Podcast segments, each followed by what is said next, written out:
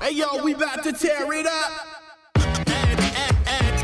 Yo, break for break, break for break it down. This right here is how we do it. Break it down. It's the Breaking Atoms podcast. We break things down to the very last compound. My name is Sumit, aka the failed Homo sapien. And my name is Chris Mitchell, aka the actual factual. Come on now, come on now. I had a brief moment, Listen, you know. I I I, I, was going to forget my AKA. Is it because I? Is it because I threw you off? You did, you did. Is this I'm a sorry thing now? I didn't. No, I'm just gonna switch it up here and there because I look at myself and I go, I am really much a failed Homo sapien, and I think our guest, today's guest, would really agree that I was a failed Homo sapien because um, Gary Suarez came with the smoke on the Breaking Atoms podcast. Mad smoke. It was. It was. Um. It was a. It was a smoke fest. A smoke session. It was a smoke. Yeah, it was a Yo, smoke fest. He ca- yo, he came locked and loaded. We talked about a number of things. We talked about you know, editor writer relationship, critiquing, uh, being an actual real music critic, um, cabbages, um, the brand, the podcast, the Substack, um, MF Doom. There was a range, but one thing I take from it is. He is with the smoke. He's- and he's, he um, ready at all time. his uh he's the most the most uh he's got the most eloquent subliminals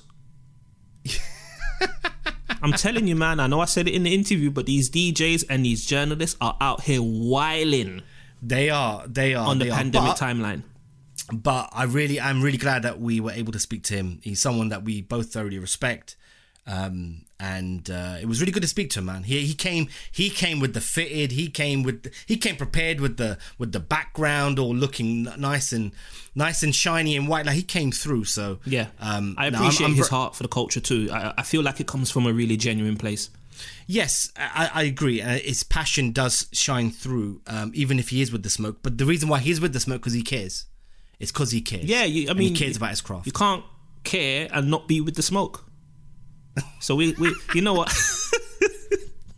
i might have to call this episode everlasting smoke fest Gary wanted it, mate. He wanted He it. did. At, at some point, I thought he was going to reach through the screen and just punch me, to box me. Yeah. And then and just go like, there you go. That, It's that go, Queen's and energy. Yeah, that. Queen's energy. Yeah, he did. He did. Yeah. But no, I, I had fun on this episode. Learned a lot. And uh, once again, is someone that we thoroughly respect. This is Gary Suarez, Breaking Atoms podcast. Check it out. It's another special episode of the Breaking Atoms podcast. Today we're joined by journalistic royalty, Chris, uh, someone whose work we appreciate.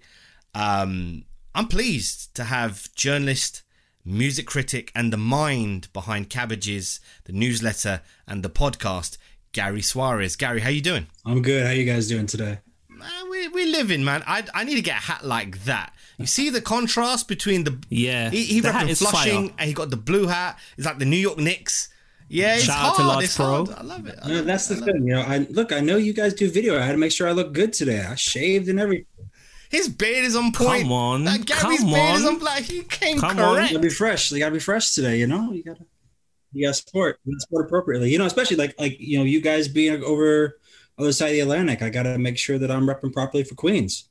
We're impressed. We're impressed. Is that where you're originally from, Gary? Born and raised. Yeah, I've lived in different parts of Queens in my life. Uh, I've lived in Jamaica, Corona, and now I'm in Astoria. So I've, I've been in all over this borough, basically for the past, you know, forty some odd years. Okay, it's timely. I was just watching a, a little documentary on the Bridge Wars. Oh yeah, yeah. Yeah, so it's this. Um, yeah, Queens. Queens had a a bit of a rough time Yeah, I'm, during I'm that time. probably but, about um, a uh, about uh, five minutes, ten minutes drive, depending on the lights, to uh to Queensbridge from here. So, okay, stay away. yep. Yeah, Uh, stay right where you are. used to be You're there. good all- where you are. used to be there all the time. Hip non hip hop related. My Hmm. first time in New York, 2005, 2006. I stayed in Astoria, Queens. Okay. I love that area. It was really nice. No, it's great. I mean, I love it here. I mean, I'm a big advocate for it. I think it's like, you know, there's a lot of interesting things that have happened here because Queens is such, you know, you talk about like the melting pot, quote unquote, but like Queens is above and beyond that whole idea. It is the essence of diversity. And growing up here, I just thought it was normal. I didn't realize until I really left Queens that like the rest of the country really wasn't like this. You know, we just have like immigrant communities compounded on each other and just everyone's together and you know obviously the food is great. And you know you go to school with other kids like i went to school with kids of like a spectrum of, of, of races and ethnicities. And the reality was just like that's just normal. That's just what we do. It wasn't like oh this is different. This is special. I only realized that retrospectively that like actually this is a unique experience that will affect your your your worldview and your outlook. And that's why you have you know things like you know, not to, to to steer you guys in any direction for this show, but like why stuff like hip hop coming out of New York is so interesting that you can have people of so many different groups. You could have like what Das Racist did, and you could have what you know Mobb Deep did come out of the same borough, and it both Yeah. be credible. No, definitely. Well said. It's a similar thing where I grew up in a place called Kensal Rise in London. It wasn't only until maybe the last 10 years, I'm 38, and it was only in the last 10, 15 years I realized just how fortunate I was to grow up in that particular community because we had Brazilian, Portuguese, African, West Indian, and at the time growing up, there was no social lines. At least I, I wasn't aware of them. Mm-hmm. It was just like we're all in this community together. I could knock your door, cup of sugar. All the kids went to school together, you know. But then when you get older, you know things happen. But um, I'm not. I'm, I'm very fortunate, and I, I think I've got a similar experience to you. No, that's great. Same, same. I I pretty much grew up. We call it estates. You guys call it projects. Same thing. You get exposed to different different cultures, um, different cuisine, different types of music. It really helps to shape who you become because you're exposed to at such a young age, and it gives you different perspectives. So it, that is very very important. Um, Gary, talk to me about your start in journalism. Let's go right to the beginning. Sure. The you know the very you know very easy question. Talk to us about your start in journalism. Yeah, I mean, I, I I have an unconventional um, career because I, I've never went in a traditional path. I always thought that I'd be doing kind of quote unquote writing on the side, and that would just be what I did for my life. You know, I went to school for marketing. You know, I you know I came out worked office jobs for years. You know, desk jobs, managerial work, things like that. I had teams underneath me, but at the same time, it was I had starting in college been writing for online publications. This is before really the blog era. And so this is actually like we used to, we were still thinking of it in the mindset of the zine. And so like e-zine was a term that was being used at the time. You guys are conceivably old enough to remember that term having some weight. So before we talk about like the, the, the blog era, it's like the e-zine era where these people were just saying, well, we take a, an idea, we just bring this into the online space. You know, we're still trying to figure it out. We suddenly have like a version of high speed internet. Fewer and fewer of us are using modem. So in college, I uh, I was reading this publication called The Brain, which was a a weekly you know newsletter, for lack of a better term, that was online, um, and it was an outset of uh, so it was an extension of this website called brainwashed.com um, and the whole premise of that site was just like it did it was genre agnostic the only thing it didn't write about was major label artists so i had the opportunity after being a reader for a bit, you know, probably about 2000, um, I'd reached out to the uh, the guy who ran the site, Jon Whitney, and kind of expressed an interest in writing. And it was for free because it was a non, it wasn't like it was a for profit venture in any way. And I was basically told I could write about anything I wanted to write about, but it just couldn't be a major label artist or a major label release. And so I wrote a lot about electronic music. I wrote about hip hop. I wrote about dub reggae. I wrote across these things. And what that start did for me was two things. One, it allowed me to kind of move into a sort of generalist direction, which has helped me throughout my career as, as a writer. But it also gave me room to be critical, in which if I had come on in a staff role at an established publication, either through an internship or through a junior editorial role, I would not have had that kind of autonomy. So I'm grateful for that experience because that was a place where you could shit on a record. You could say, like, this is fucking garbage. And it was fine because that was no one was going to judge you for that internally. No one say, "Oh no, our advertisers. Oh no, maybe this is going to mess up my relationships here." It was like, "No, this is fucking trash. This is a trash record." Wow, that's a great way to cut your teeth. So that freedom. And I did Yeah, that for years. And again, because I had a full like after college, so I was did that I was in college, but after college, I had full time work. You know, I worked in I worked in book publishing for like 13 years in marketing. And so the reality was for a UK based company, actually, shout out Cambridge. Um, and I, I was did that for a number of years. I wrote on the side, so I wasn't trying to be a professional, you know, critic as my as my main gig. But I enjoyed writing about music and listening to music, and so it it was a place for me to do that. And I I'm grateful to have that opportunity. You know, a lot of people come in, they want that they want to be the person at Complex, they want to come in at Pitchfork, they want to come in at a Hip Hop DX. You know, they want to come into some of these places, and I don't fault them for wanting that, but that's not the route that I took. It's far more circuitous than that. Mm, mm.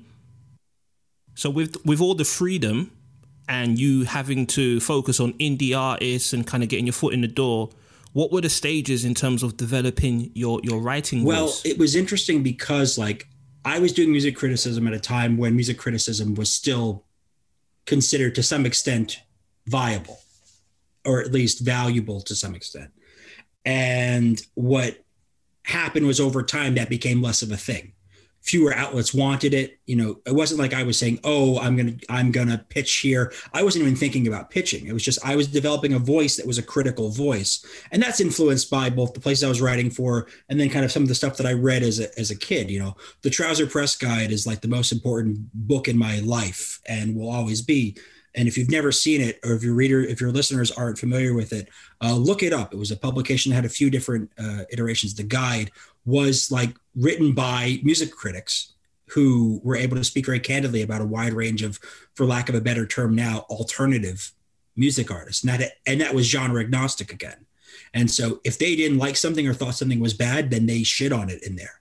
And that was like the same brand of mine that was reading Rolling Stone magazine was reading the, the Trouser Press Guide. So if they were like, if if somebody if some critic in a Rolling Stone review, you know, name dropped suicidal tendencies, I could go back into the Trouser Press Guide and read about suicidal tendencies and be like, oh, okay. And then I could go back and read about Black Flag. And then all these things would inform it going forward. But you could see people saying whether something was a good record or a bad record. So over time, I developed a voice that was critical in nature, which helped me when I tried my hand at blogging for a number of years. I did blogging for, interesting enough, uh, a metal publication. Uh, and it was fun to do that and kind of talk about that. There was a really great noise rock scene in New York. Obviously, there's a great metal scene here too. So, and it's a hub for shows. Any band's going to come through here. So that was good. So I had my hand at kind of that. And there was still that sort of like critical voice was there and sort of an antagonistic approach to it as well. Like I wasn't trying to make the reader happy or I was not trying to make a record label happy. It's like if I liked it, then I'd say I liked it. If I didn't like it, then I would be very clear about that too. Um, and then that led me to the quietus ultimately, where I decided I had been listening to, I mean, I'd never stopped listening to hip hop. It just was as I decided I wanted to do more work, I admired what they were doing at the quietus because I felt like while there's certainly sort of a, a more academic approach there, than the metal blog I was writing for, there was still this freedom to say something was good or bad. And I love that. And I don't think you get that from a lot of places. So that, and that is where I started really developing myself as a hip hop critic. Okay. So based on what you're saying, and before I hand over to Sumit, the freedom part is really important to you. I, I don't think you could find yourself working somewhere where you have you're kind of steered towards having to cover a certain artist in a certain way. Because look, I, I studied journalism. Like I'm a failed And a journalist, podcaster Gary, too. Right? It's a failed podcaster and I too. never Let's not forget, forget that. You guys are doing. I fail. I fail in life. Um, I, re- I remember writing for a blog, and I won't say the name of the artist, but I remember them saying to me at first, "We're covering this artist," and I was like, "But what if I don't like this artist?" And that let me know that oh, we're working with this artist, and I'm like, "Okay, so I have to write about this artist favorably," and that never sat well. That's the me. reality of it. Like I would never have done well in those environments. I'm not saying I wouldn't have done it because everybody needs a check at the end of the day. I'm not. I'm not rich. I, I have. I have never. You know, I've made a living.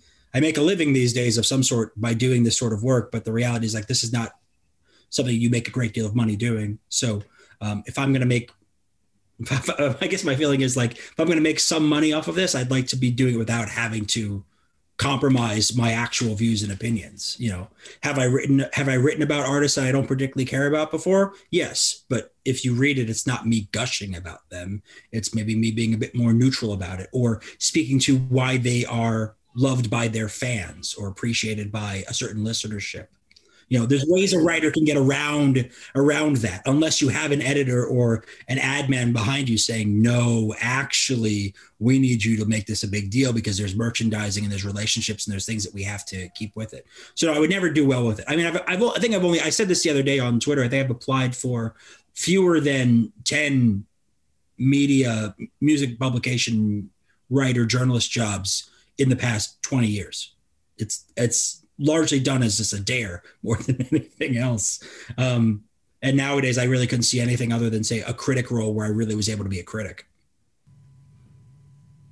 Yeah. So next time I read the newsletter or you know one of your pieces, if it's neutral or you're talking about how much this artist is loved by their fans, that will set off the bat signal in my head to say, "Nah, Gary's really it's, um, I think one. in the newsletter, I'm a bit, I'm a bit more candid than that. It's if you read in some of the other work that I do, the work that I do for other places, you might find that that's a bit of a, a deep code. And as another, as another writer, I think you'd you'd appreciate that. You can find that in there. How Absolutely. do you approach Sumit. a critical piece? I'm I'm interested just in that because a lot has to go into listening to a project and album, and I'm not going to call it a review because it's completely different to that. Mm-hmm. But how would you approach? And obviously, I don't want to give up. I don't want to give up too much of the source. Mm-hmm. But how do you? Appro- I'm very interested because I have a question about editors, but I actually wanted to just freestyle this one. How do you approach a critical piece? I mean, I. It's hard to, to to put it into words, but I'm going to do my best here. You know, you have to train your brain and your ear to think critically and listen critically. The problem is you can't turn it off once you do.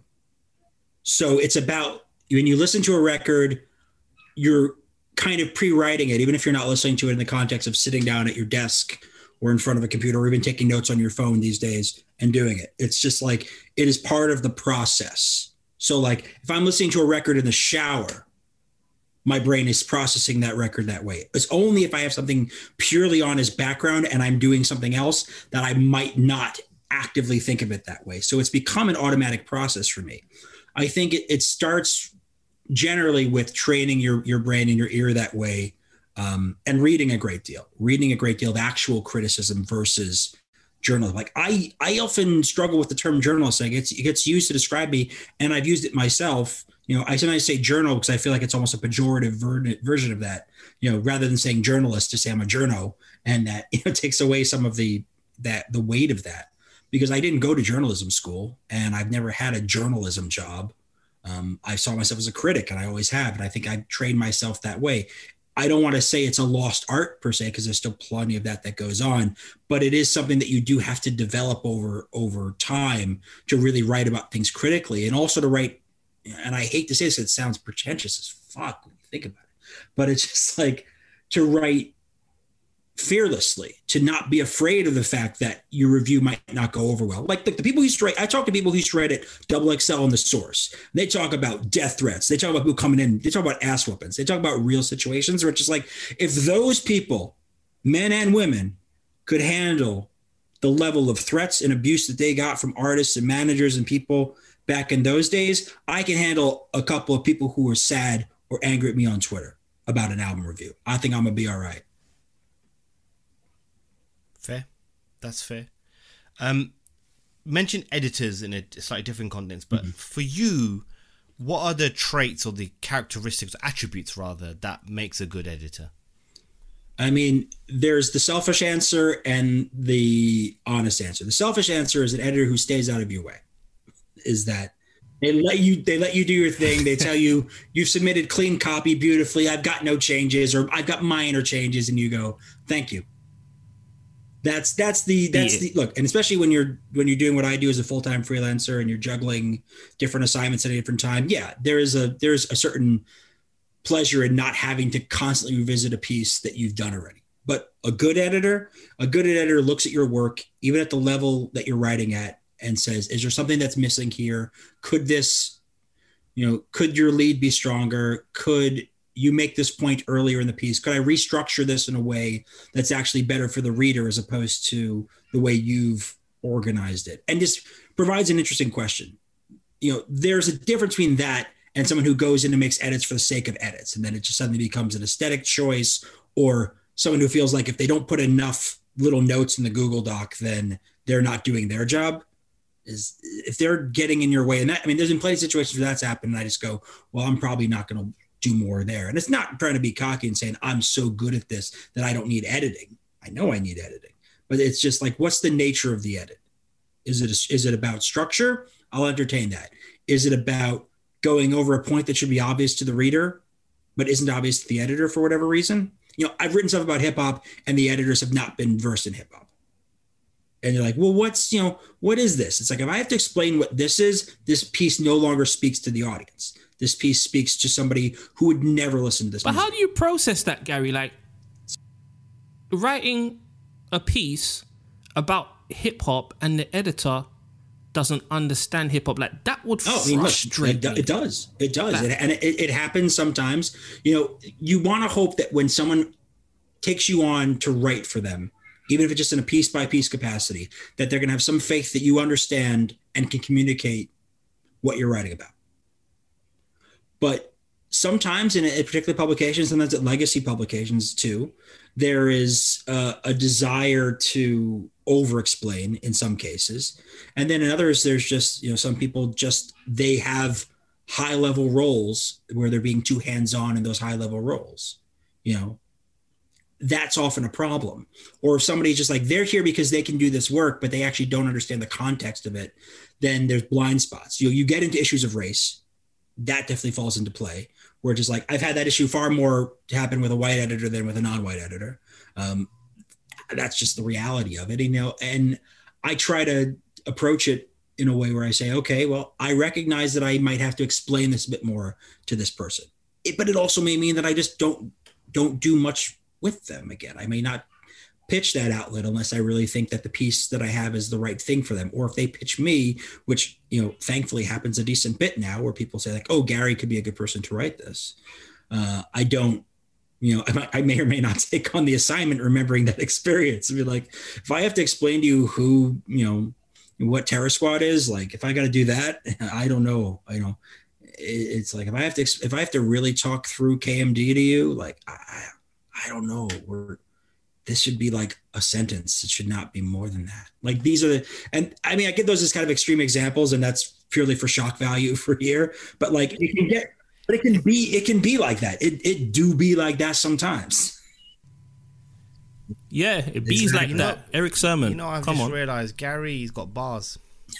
Of course he is. He's from Queens, bro. Everyone from Queens has bars. He's like he's like an MC's MC for writers. He's a writer's writer. Mm. You understand? It's about the essence. It's about integrity. It's about using certain words.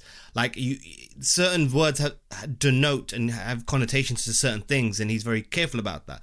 He's he's like he's he's like a Redman, a, a J. Rue. He's like a Royce. It's it's a writer's writer. it's funny we, we you know Sumit and I were just talking before you logged in the call and it was about people who are put in position to lead and critique and edit not just journalism but just in general it could be your office and they themselves are not qualified or they're uninformed but yet they're put in a position to it, like I remember going for an assistant manager's role when I worked in retail I was told I couldn't get the job. I didn't have the right experience, but I was asked to train the person who they gave the job to. Mm-hmm. So it like, hold on, if I can't do the job, how can I train the person to do the job? It's it's absolutely nuts, and it makes me want to just do a Michael Douglas and falling down and just go mad. Falling Down is not a movie that holds up well in uh, 2021 terms. I'll tell you that. It is highly hashtag problematic in so many different ways. Um, but I watched it for the first time Jeez. in like January. For the this yeah, for the first time in my life, look, and I when I loved- saw it, when I saw it, what was it like 90, 91? When I saw it when I was younger, you, I love the anti-hero aspect of it. When I watched like the fast food scene now, the breakfast scene, it is like disturbing to me on a level that would not have been back then. Back then, it would have been like, fuck yeah, I want breakfast. And now it's just like, oh my God, these minimum wage fucking workers are being terrorized by an angry white man with a automatic weapon. And the families in the restaurant just trying to eat some food. Like I see it now as a horror film. I know this is completely aside of what we were talking about, but that's but that but I but I bring that up because I think about that. Yes, it does make you want to rage when you see someone undeserving in that role. But as I think we've we've seen in journalism quite a bit, you know, with the establishment of the New Yorker Union and the fight that they're having there, and all these publications that are fighting for better wages uh, and salaries for their workers the reality is that people who get these roles get them because they're able to either have some level of privilege or follow a pipeline that is only accessible to those with privilege. I can't take an unpaid internship on. When I was when I was 22, I could not take an unpaid internship. Homegirl from NFL. Yeah, um, There's exactly. been that discussion these last few days, and she just doesn't. She doesn't get it. Like it's just oblivious to her. Like unpaid internships. Whether they were designed for certain people, I don't know, but they seem Yeah. to benefit and favor those who can afford to I work for believe little I believe in the free. sinister. I believe that there is absolutely insidious aspects of this that we have normalized. These barriers have been in place that you're there training or training somebody for a job that they say you're not qualified to do. It's stark. There's something devious about that. There's something evil about that, even if it is in the banal, even if it is in the just sort of like, well, it's just the way things are, you know. So I'm glad to see like kind of union challenges at these media companies and things like that, and to see someone say something about unpaid internships on Twitter and get screamed at, because the reality is is that like you couldn't. So many people I know could not have gone that route. You know, I think of some of my some of my favorite writers, which are my favorite critics and writers in hip hop and otherwise, who are operating today, people who I'm proud of and I know their stories. I know how they got to where they are today, whether they're running their own newsletter or they're the chief music critic at a, at a major publication. Their stories, especially if they're a, a person of color, especially if they're BIPOC, does not go with that. well, I took an unpaid internship here and then it moved me up to this role and so on and so forth. No, it's not that. It's I worked, I did things on the side, I hustled, and I, through luck and grit, got where I was and luck being a huge factor because the institutions and the structures are stacked against you. Yeah, agreed, agreed. I, I, I- don't disagree. I think there is this. It's their way of, I guess, controlling or gatekeeping certain aspects to to ensure that certain people thrive than others. It's it's crazy. But with all that being said and all that fuckery, what motivates you still to write? Well, because I I, I live in a in a time period where you have the ability to to do so. You know, it's it's very easy to get disillusioned, and it's very easy to to give up. But I I didn't 20 years ago. I didn't think this was going to be my job. I didn't think I was going to be going on radio shows, podcast now, to talk about my work and my craft and my path. Like I I saw myself as kind of middle management with the idea of getting into upper management and maybe taking on some VP roles and you know office work and you know business travel and that was great. You know that was that was a path for me. I was okay with that. You know, and I was that that's uh that's its own thing. I care about what I do and I like what I do and I realize that technology has allowed me to do a lot of things. So, you know, being on Twitter allowed me to develop a, a voice and cultivate an audience that I otherwise wouldn't have had access to. And so it's like there are a lot of people who who hate what I do on social media, who who who think of it and speak pretty plainly to the fact that they hate it. That's their own deal.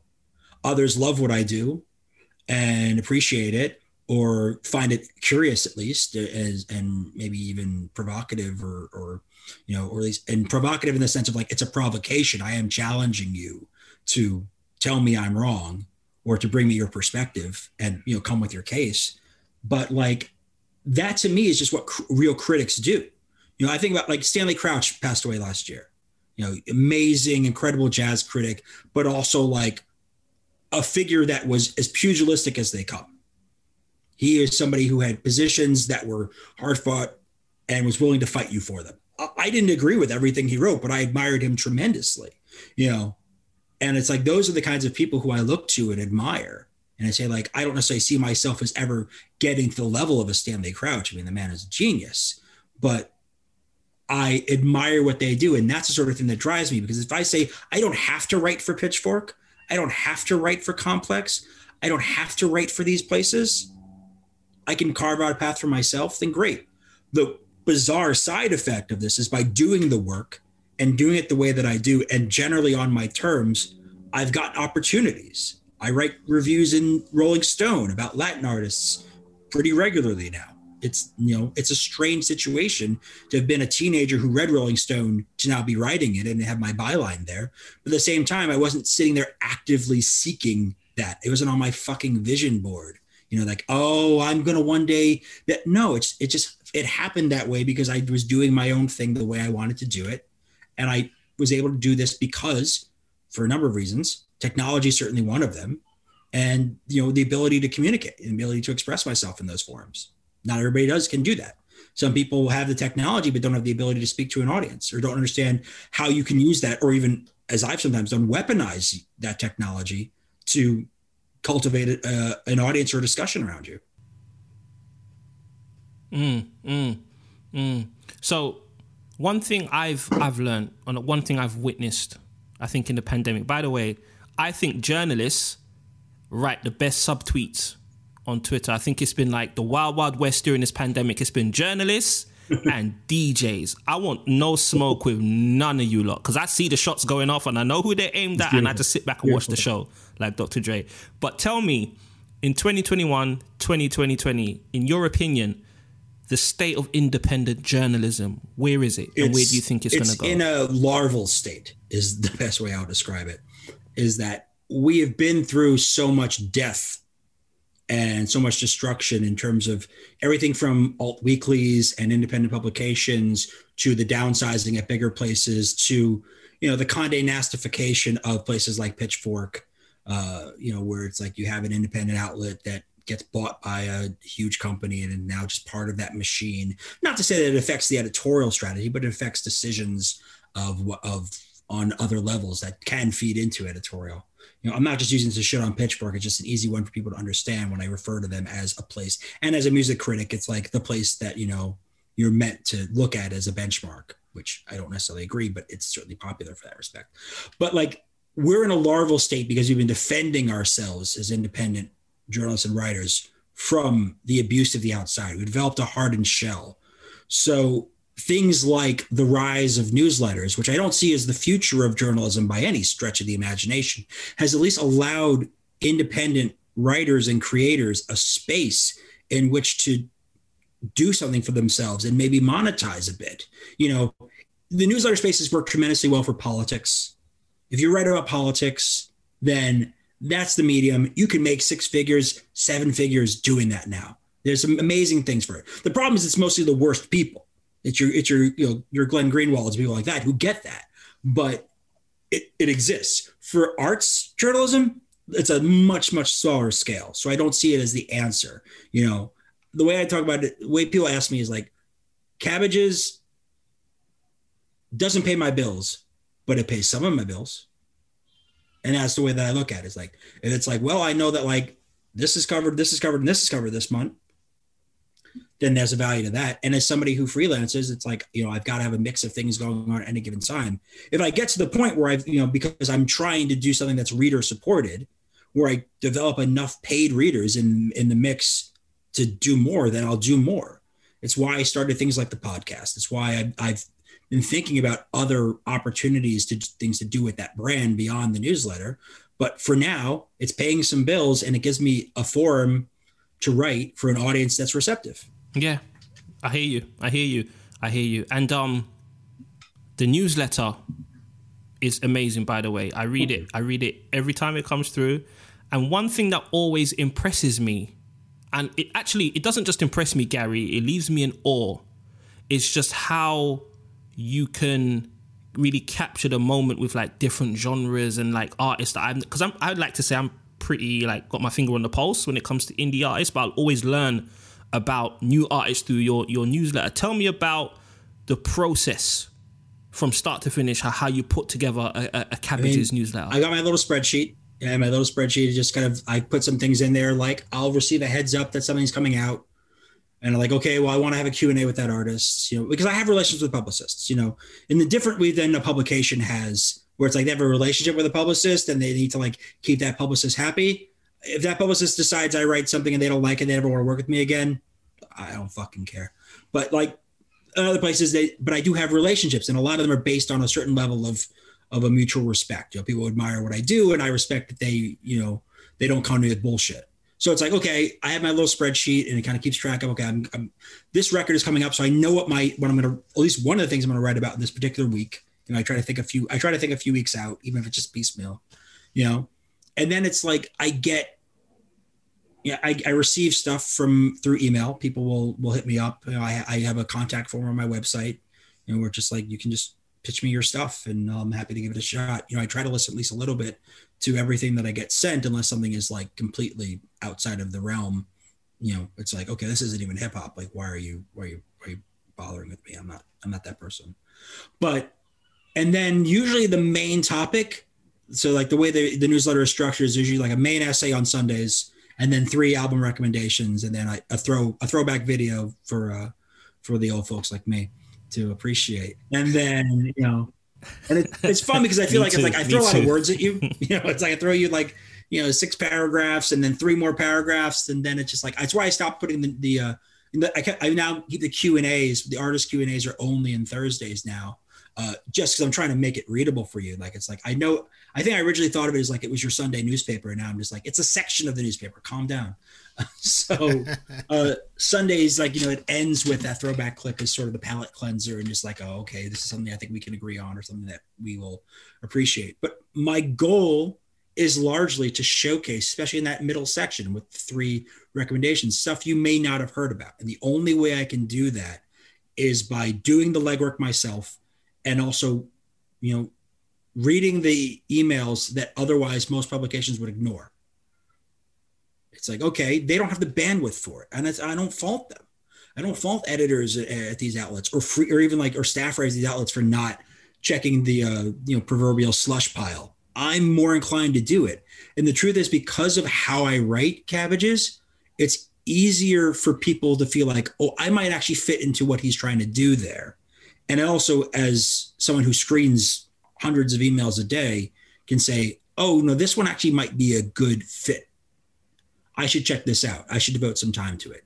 So there's some things you just kind of take on faith and you really try, and maybe it works, maybe it doesn't. Sometimes people ask me for like feedback and just say like, "Do you think this is good? What are your thoughts?" If I have the time to do it in that moment, I will. Otherwise, I usually leave it unread. I, I mark it as unread and go back to it because you know the whole point of why I started this newsletter in the first place was to fill a need, and that need was there's no room in publications for independent, unknown, and for the most part, mid-tier artists.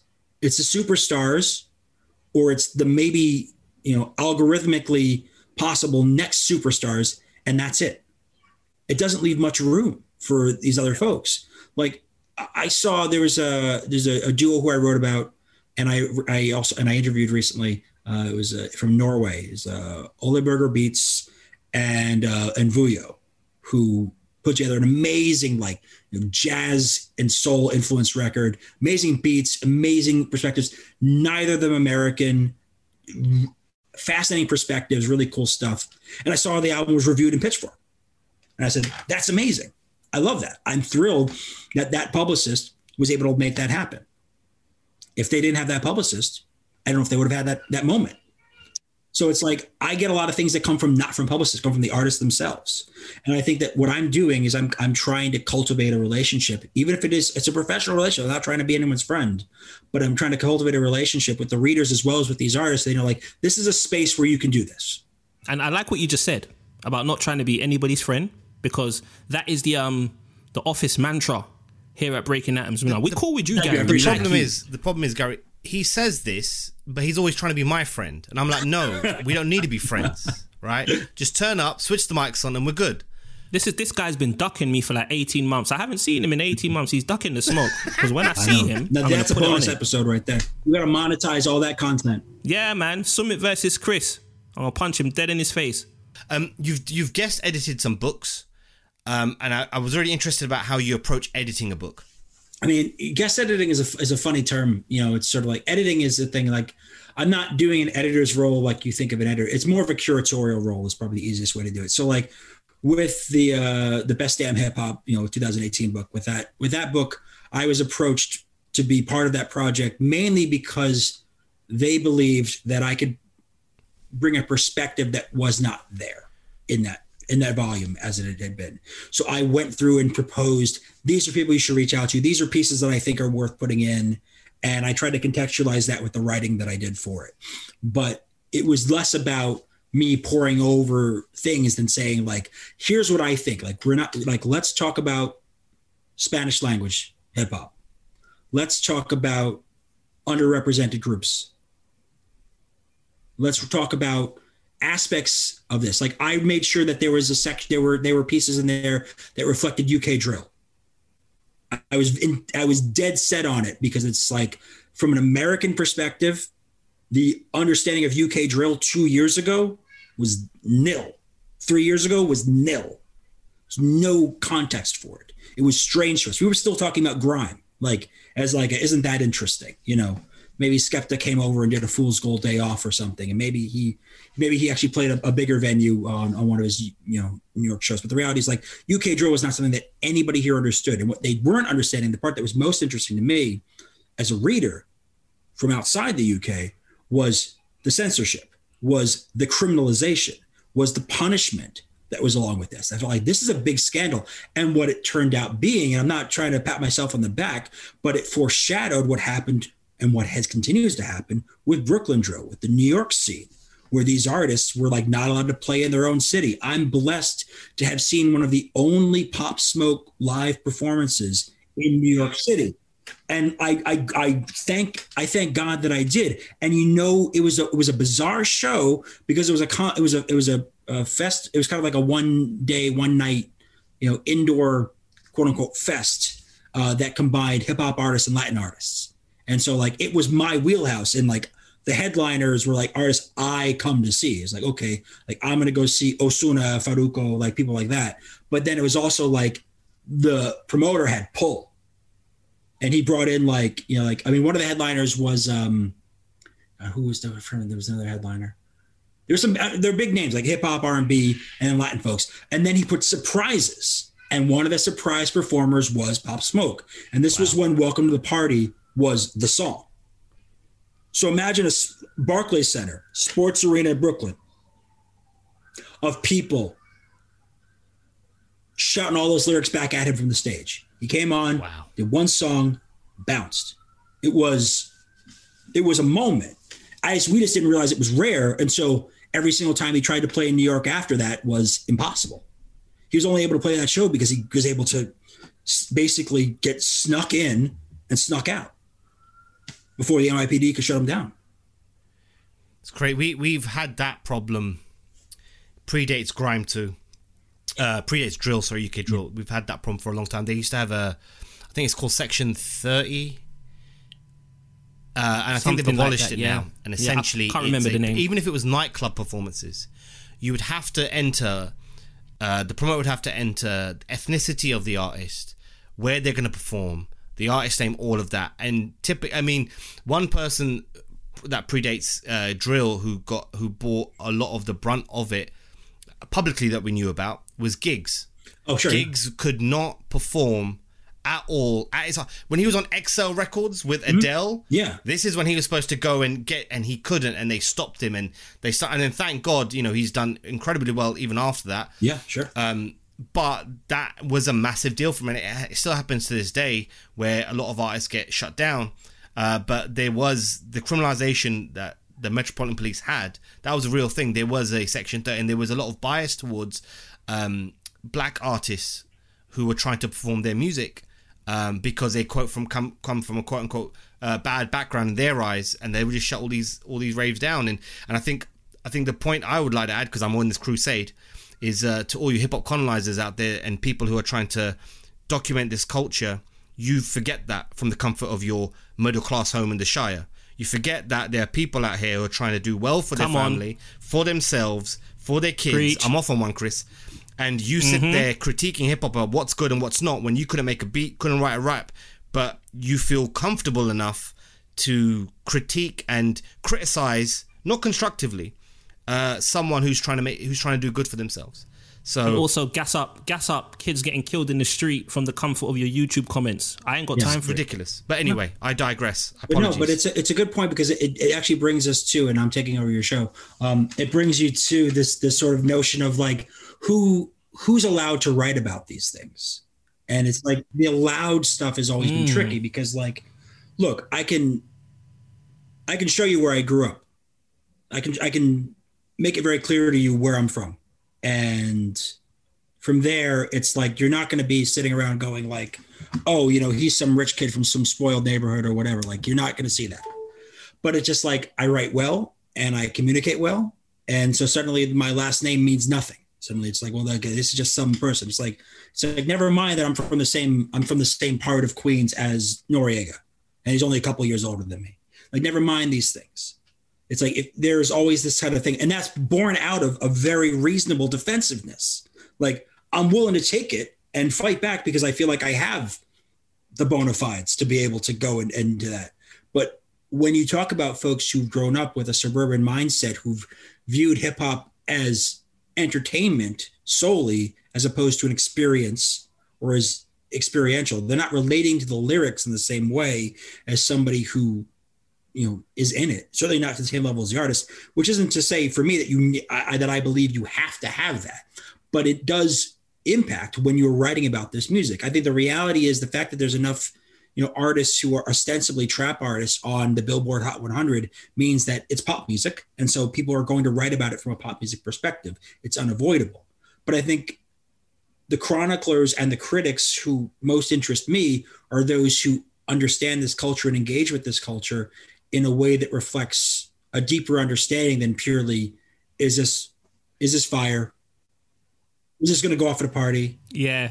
is it, how's this going to sound in my car? Like it's, it's got to be more than that. It's got to be more Did than it that, age well? you know? And i think the, the good news is that you do have those folks out there and they're writing at good places. The problem is that there's also other folks who are simply like i want to write about hip-hop and it's like okay you know i i want to i want to own a tesla like there are barriers to entry and some, some of those barriers to entry are reasonable Mm. What you just said is amazing. It makes sense, and you know, ninety nine point five percent of what you've said, I agree with. I think the goat and the gripe that Sumit and I have is when you have it's just the lack of diversity, and I'm not just talking about the ethnic diversity, Gary. It's the diversity of thought. It's the diversity of approach. Because right now, and I'm speaking for myself because I don't want to drag anyone into this. It seems very elitist and it seems like you know for example and i've said this before we'll call out certain things in the music um, we'll talk about how violence is bad and knife crime over here yet we celebrate music that depicts these situations so graphically and almost frivolously and we don't say anything about it. And that actually it doesn't even upset me gary. It actually hurts me to the fact that I'm, i feel like our culture is seen solely as entertainment and when these people are finished with it, they will move on and leverage their privilege elsewhere. Because, like you said, it's just entertainment to them. It's not an experience, and it irritates me. Uh, You you you you you'll see this theme in this interview. I get easily irritated. I get angry. I get hurt. I'm an actual mess. I'm in therapy, Gary. But that's just part of my um my thing, and it I mean, irritates you're, me. you're yo. describing kind of the fundamental paradox. It's often used, and it's often used as a way to unfairly, you know, to penalize the artists as well as those who write about it. You know, is to say like, you know, well, why aren't you talking about these things? It's like there's ways to to to be a to be a good ally. It's like if you recognize that these are that the violence is real, and it's like you get accused of glorifying. Well, what where what are you doing at the ballot box? You know, what do you do in your day to day? What do you use your platforms to amplify? Are you just putting a black box on your Instagram and that's your your contribution to the fucking discussion? Or are you out there like electing local officials who are trying to do good things in the community? Are you doing like we did? I mean, this is such a small scale thing, but like we on on the Cabbages podcast, we did an episode uh, with Elucid, and this season on the podcast, we have we're talking to rappers about the Leprechaun movies. It sounds fucking absurd, but we're having a good time doing it. And we talked to him about it, and he was like, "I couldn't get through the movie. I couldn't get through it." And I was like, "Well, like, what if we like Venmoed you for the uh, for that, but we also like got we raised money to get you some get all get you a copy of all the movies digitally. And then any money over that goal goes to food pantry here in Queens. 100 fucking percent on board. We were almost at goal. We had pretty modest goal, but if I get a hundred, couple hundred bucks into my community food bank that feeds like 200 people every week, then I'm doing something. Because the problem ultimately is that we they, it becomes this you're glorifying violence, you're glorifying you know criminality and criminals. Like it's like no, that's that is a myopic view that takes away the responsibility of government of and the institutional responsibility that is there. We need to fix the problems that perpetuate violence Otherwise, the only option that these people have is to put black and brown people in jail. That's the only fucking answer they have otherwise. Or find ways to disenfranchise them. So it's like, I understand that paradox of being pained by violence, being affected by violence. I don't think you can listen to some of these artists as a human being and actually listen to these lyrics and not catch what's actually being said. There's pain in this stuff. Like, why is Lil Durk so popular right now? Like, you're not relating to him fucking being being hot. You're relating to him expressing pain in an extraordinarily relatable way, even though his experience is not going to be relatable to all those listeners. And it's like, what if we took the steps to fix these problems? What if we fucking abolish the police? What if we defund the police? What if we take the steps to fix these problems in a real way? And it's like, I feel like it's a responsibility of all hip hop listeners, if you're going to consume this as entertainment, then it's your responsibility to vote accordingly, put your your disposable income where it should go to improve the lives of the people who are making this art. Not just on the individual level, not just on the level of buying the CD or buying the merch, putting money in the hands of record company executives out in LA. It's do something. And I'm not saying you have to become an activist. Just like make fucking better decisions. Don't fucking vote for Donald Trump. Like don't do shitty things. Don't say shitty things online that are racist. Like just behave better and then use what power you have to do something better. Just to improve the lives of these people who are making this art for you. Because I'm going to tell you right now, while there's a lot of, you know, a lot of stuff about great art coming from pain, I can tell you that a lot of great art comes from joy. And I think we would love to have as much fucking joy in hip hop as possible. I mean, look at like people like Megan Thee Stallion. Look at Megan Thee Stallion. I hate to see what's happened to her because so much her music expressed joy to me. This kind of this this this you know I love. I mean, in fact, also she's just like you know wraps circles around people when she wants to. It's just like there is a possibility for for for for more joy in here, but we have to do our part in the media sphere as well as as the individual listener basis. I know that's a bit preachy, ranty, but like no, that's my, that's my way around it. That's my way around it. Otherwise, I don't know else. I was gonna say I wanted to give you the soul clap, Gary, because I grew up in church. You just delivered a sermon. That was a sermon. That was Pastor Gary. Pastor Gary Suarez. Turn to your neighbor on the left and say amen. Turn to your neighbor on the right and say amen. You have articulated my frustration in a way that I was unable to. So to all the listeners out there, to all the colonizers, because I want smoke too. You know, next time you play your Mobb Deep, next time you play your King Von, yeah? Next time you play that stuff, why don't you do something on the ground in your real life that will actually go some way in terms of addressing the situations that create this music. We don't need any more pain wherever necessary. We, we can get good music from you joy. Yeah, I'm you know how angry 100%. it gets me, and I know it feels irrational. Like, why are you angry? Like, in the same way, like, it, there's that TikTok meme that's going around of the stove for Shook Ones Part Two, where people are basically turning on their stove because they found out that the Shook Ones beat comes from a stove. Right. But you know what's funny, Gary? Havoc said it's not from a stove. He just said people just ran with it and he left them. Oh, I mean, it's, said, it's, it's, I mean, at least at very least it's urban legend, but people are now doing that. And I'm saying the faces of the people who are doing that are not necessarily people who would be allies uh, in in the fight. People who would people who would not have a good time in Queensbridge Park tonight. Got it. Got it. No, listen, you've no, I, lo- I love what Gary's Man, doing. Listen, I like Gary listen, wants smoke. I fucking love Gary you, wants smoke. I, I, know, I know I'm talking about his third person. I fucking love you, Gary. I'm telling you right now. It's very kind of you. I appreciate yeah. it. I, I am telling you. Just so you know, in it, Gary, you come to the UK, you're good. I I used, got I used to go there all the got you. time. I work for a British company. I used to be there every. I used to be there every year.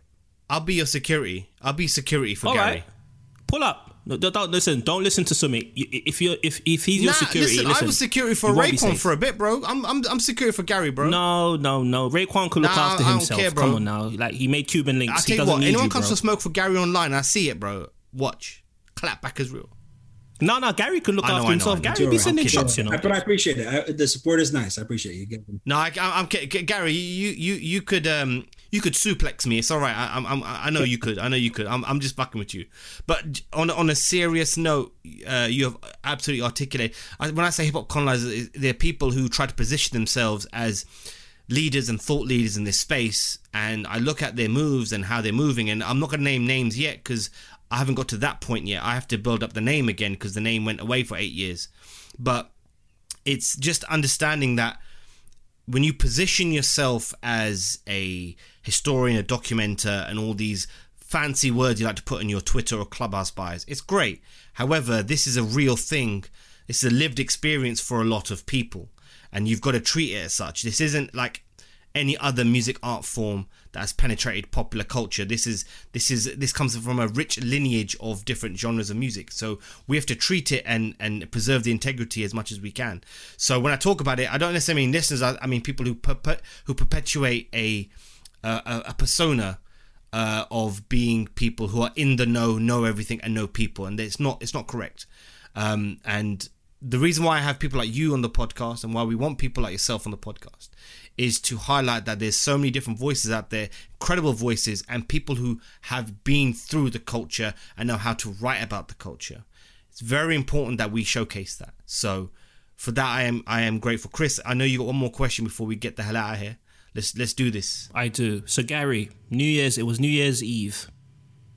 I was out. I came back to the crib, and I saw a tweet from you about MF Doom Yeah. had passed. Now, there's something about when I go out for food, rappers die. Like same thing with Mac Miller, King Von. I go out and eat, and something happens. So I come back and I find out that MF Doom died from a tweet of yours. Now I've got two questions for you.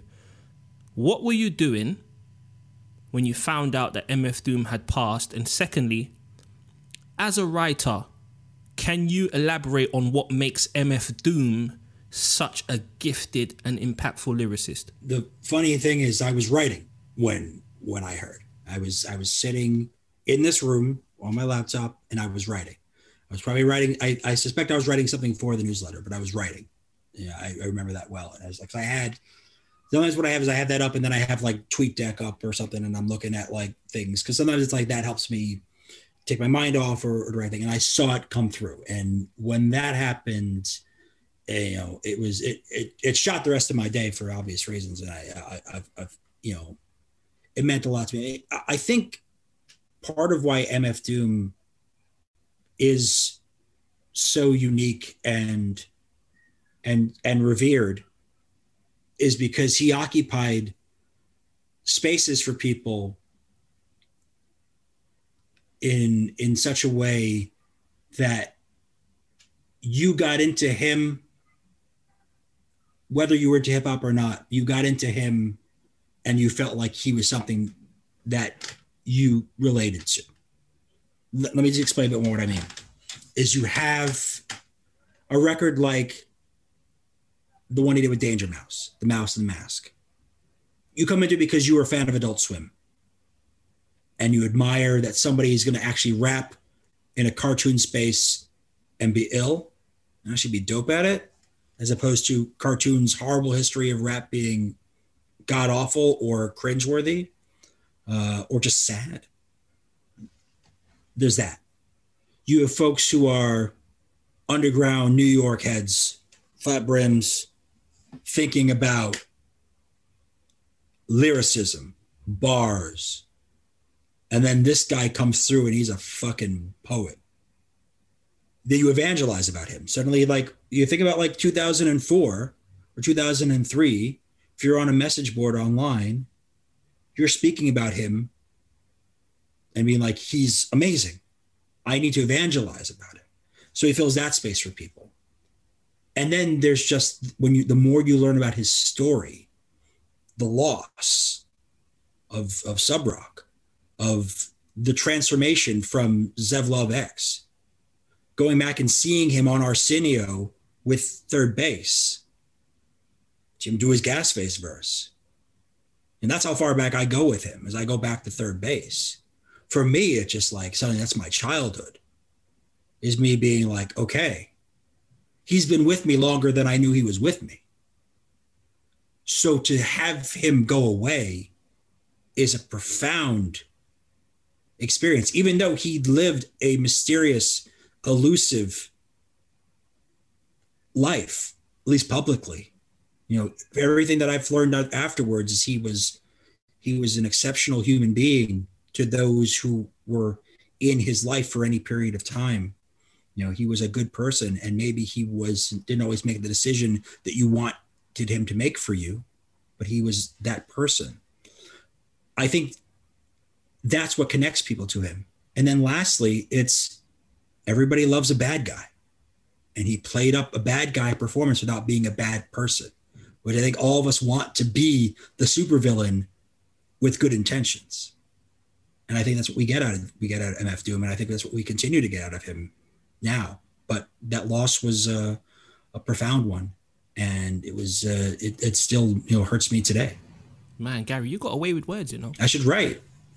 Yeah, man, you should start a newsletter. I should start a And a newsletter. podcast. Gary just took us to a, a, a Gary just took us to church. Then he took us to a funeral. Man just gave a eulogy and a motivational I'll speech you, in like ten minutes. Yeah, we'll do Spanish Good language idea. services at six. I t- look, I told you five ten minutes ago. I love this guy. You know what, Sumit? I've realized. I've realized who we are. I've realized who we are. Gary has shown us who we are. We are like the villains of podcasting. The lovable villains, like we're the we- we're the people that will We're call the out. podcast you'd love to hate. Yeah, We're the Ice Cube of, of bro, that's podcasting. us, man.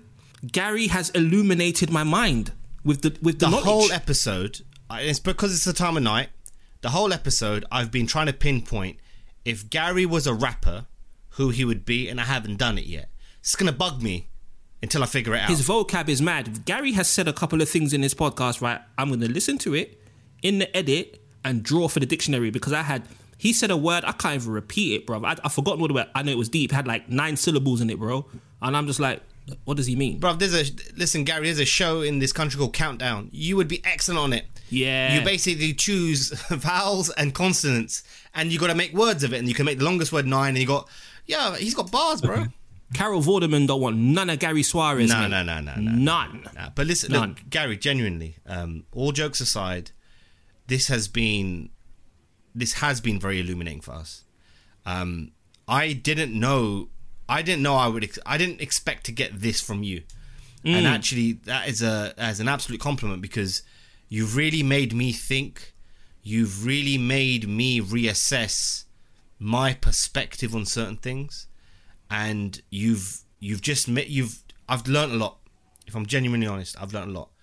Um, so thank you for that. Gary Suarez, cabbages, irregular vegetables, Flushing, Queens, the hat.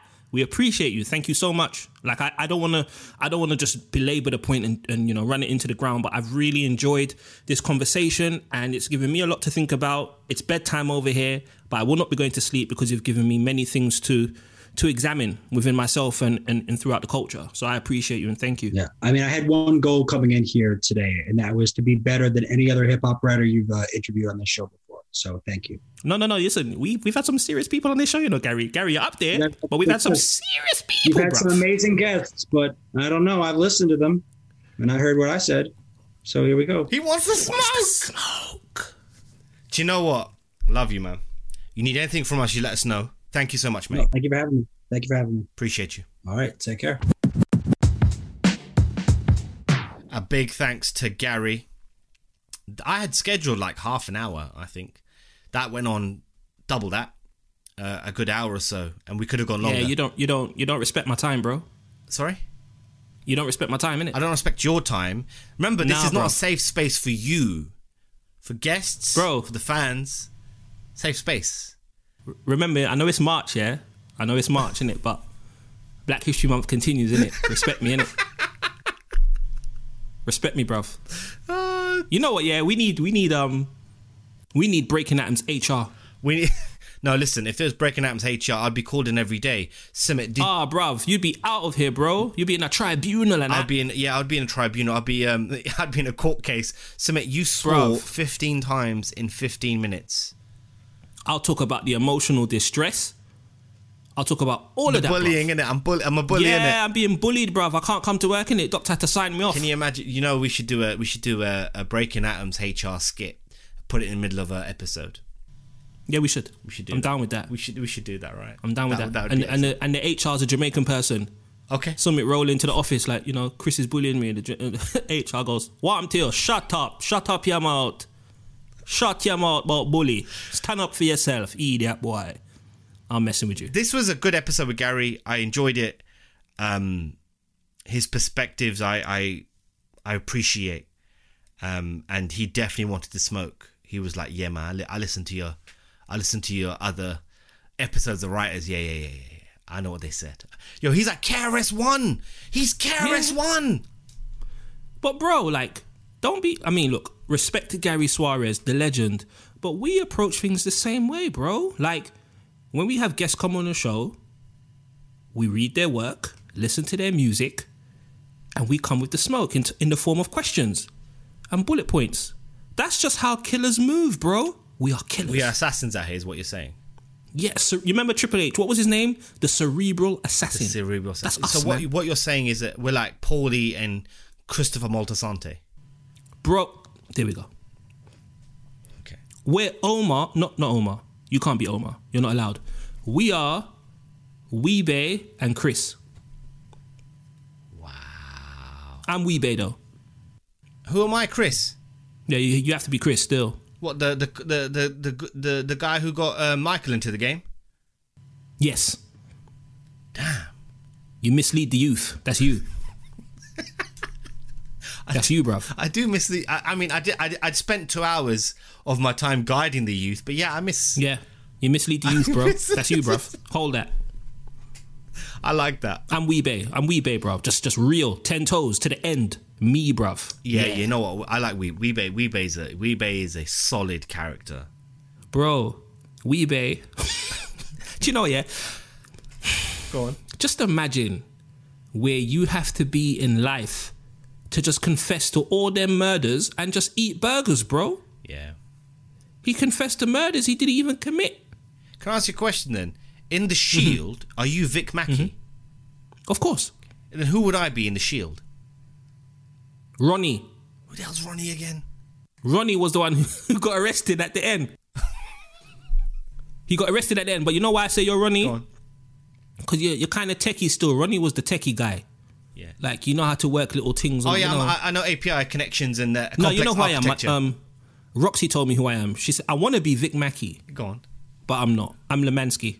Wow. Yeah.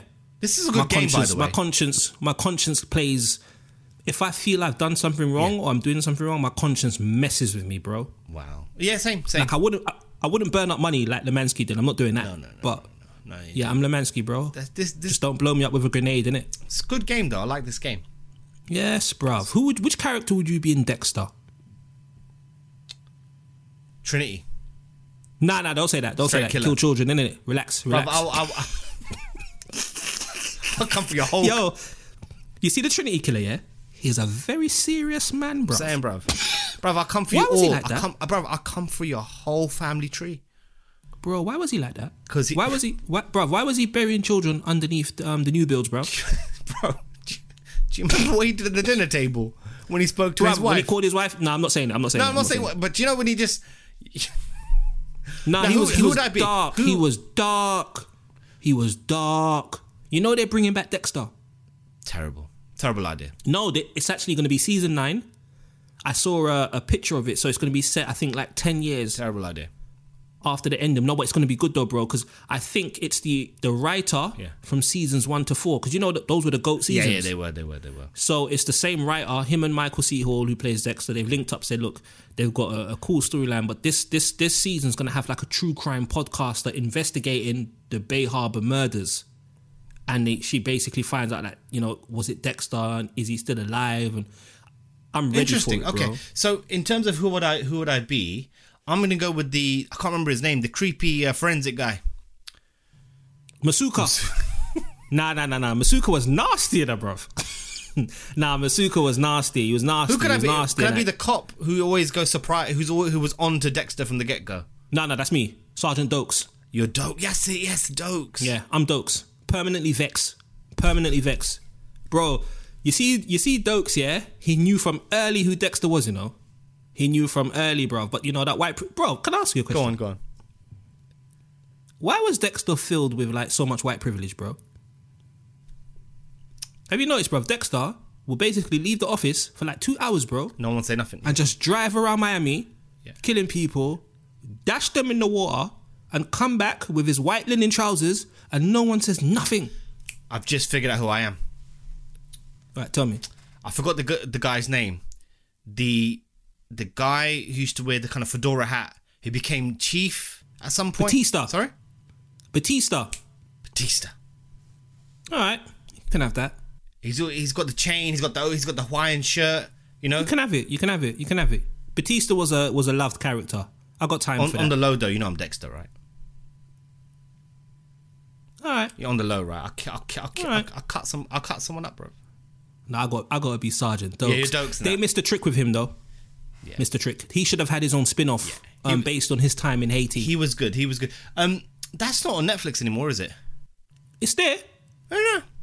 Yeah, me and um, me and the missus watched it. She got so upset, bro. She got so upset. She didn't like Dexter at the end. Yeah. Dexter took mad lunch breaks, bro. He did. He take a look. He did. He did. He did abuse his power as a as a as a blood analyst. Bro, he took mad lunch breaks. I remember there was one time he wants to go on like a, a seminar, in it. He wants to go to a seminar and that. And he went to La Guerta and she signed it off, bro. And I'm just like, you know, this man's going to kill people, bro. Like, yeah, he went on a seminar, he got it signed off and that. Nah, it's mad. It's mad. But Put, put in expenses and that. yeah, no, I know, I know. But we should uh, we should uh, get back to the episode Sorry. and, and, Sorry, and close sorry. it out. Although we had fun, and and I'm sure our listeners would uh, would appreciate it. If you know who you are in a said show, tweet us at Break the Atoms. Chris is uh, at I am Kinetic. Mine's is at Hip Hop Chronicle. Let us know who you think you are in said show, or who you think we should be in said show. No, no, no. Don't, don't, don't let people tell me who I should Yeah, be yeah. Tell people, me in tell everyone if me. you could do me a favor and let Chris, if you could tell Chris who he could be, and ex- and extend your privilege to tell him who you I'm the he Night King, be. bruv. You're mad. I'm the Night King. Yeah, there you Hold go. There you go. There you go. Here we go. Here we go. But no, I appreciate Gary for his time and uh, his candidness throughout the episode. Uh, as always, you can follow us on social at Break the Atoms. Chris, I'm Kinetic. Mine's at Hip Hop Chronicle. We'll be back again next week with yet another episode. Until then, peace. Peace.